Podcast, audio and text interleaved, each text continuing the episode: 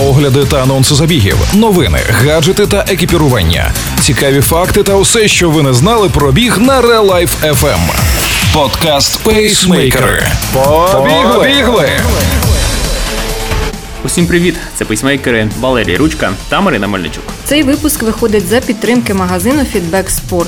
Десятки моделей та величезна кількість новинок від світових брендів. Завітайте місто Полтава, вулиця Ватутіна 2, напроти листопаду з 9 по 20 години. Якщо ви не з Полтави, замовляйте на сайті Feedback Sport.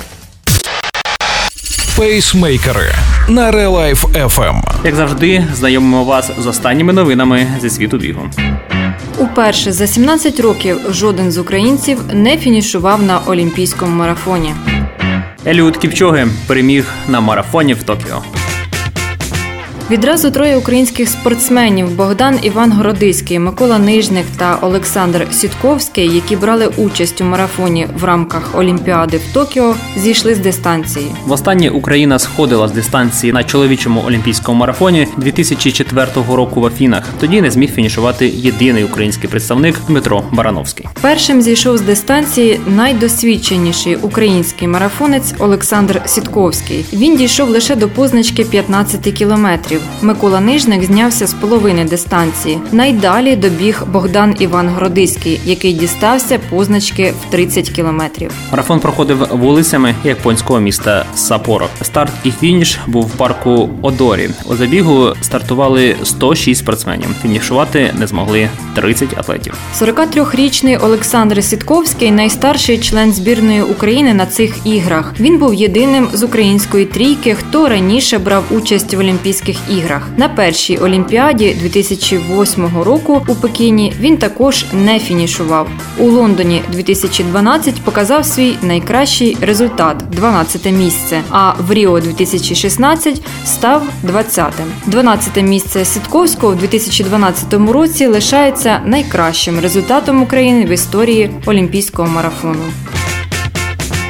А вищий клас і тактичну гру показав кенієць Еліот Кіпчоге. Після 30 кілометрів він почав нарощувати швидкість і поступово пішов вперед. Більше його ніхто наздогнати не зміг. Він став дворазовим олімпійським чемпіоном в марафоні. А ось за наступні місця розгорнулася неабияка боротьба. Приблизно з 35-го кілометра сформувалася пачка. Лоуренс Чероні, переможець з Бостона і Чикаго 2019, колега Еліуда по команді Кенії. Башир Абді, Бельгія, спеціалізується на 5 та 10 тисячах метрів. Аяду Ламдасем, марокканець, який виступає за Іспанію. Абді Нагеє, член НН Running Team, виступає за Нідерланди. Ніхто не хотів поступатися іншому, і буквально до останніх метрів не було ясності, хто ж посяде яке місце. Отож, Чероні четвертий, 2 години 10 хвилин і 2 секунди. Ламдасем прийшов п'ятим, 2 10 16. Шостий Сугурі Осако, володар національного рекорду Японії, 2 10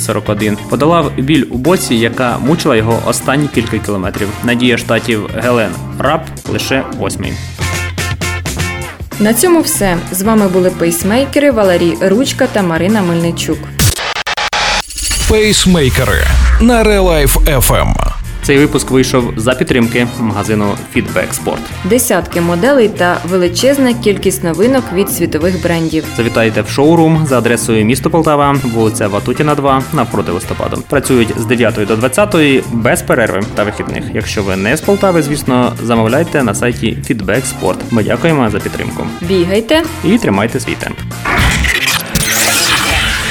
Ви слухали подкаст Пейсмейкери на Real Life FM. Real FM. Щодня з понеділка по п'ятницю о 7.40 та 16.40. Починайте бігати і слухати нас.